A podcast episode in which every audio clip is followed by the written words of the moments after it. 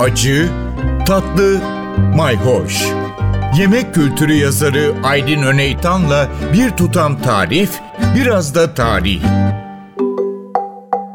Merhabalar. Bizdeki haşlama benzeri yemeklerin dünyasında dolaşıyoruz.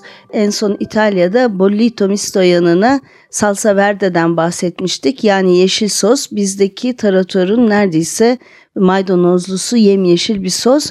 Şimdi burada salsa kelimesine de bakalım. Salsa kelimesi bize salça olarak geçmiş. Aslında salçayı tamamen İtalyancadan almışız. Hatta Cumhuriyet'in ilk yıllarındaki e, yemek kitaplarında salça kelimesi bildiğimiz domates salçasından çok sos anlamında kullanılmış. Dolayısıyla da salsa verde yeşil sos demek çünkü verde de yeşil. Evet şimdi tekrar Fransa'ya dönelim ve Fransa'da nasıl çeşnilendiriliyor? Onların neredeyse milli yemeği olan haşlaması yani pot au feu yemeği. Evet şimdi burada içine çeşitli sebzeler konuyor. Olmazsa olmaz havuç var. Genellikle pırasa veya kereviz sapı var. Hatta kök kereviz kullanıldığı da oluyor. Bazı şefler lahana koymayı da tercih ediyorlar. Elbette ki soğan var ama soğanın üstüne genellikle şöyle boydan e, bir iki dizi gibi e, karanfil saplanıyor. Böylece o karanfilin tadı da etin suyuna geçiyor.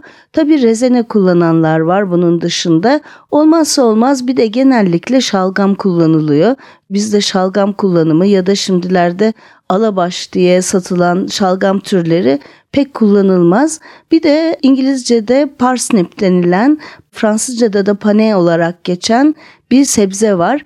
Bir nevi beyaz havuç aslında havuçun ilk halleri gibi diyebiliriz.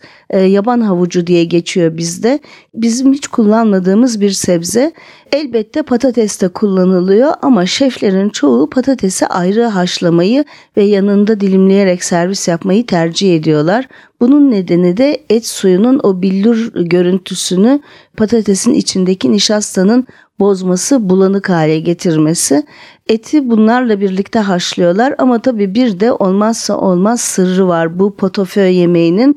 O da buke garni. Buke bildiğimiz buket yani. Ufacık bir buket halinde genellikle maydanoz, kekik ve defne yaprağı bağlanıyor ve haşlama suyuna atılıyor.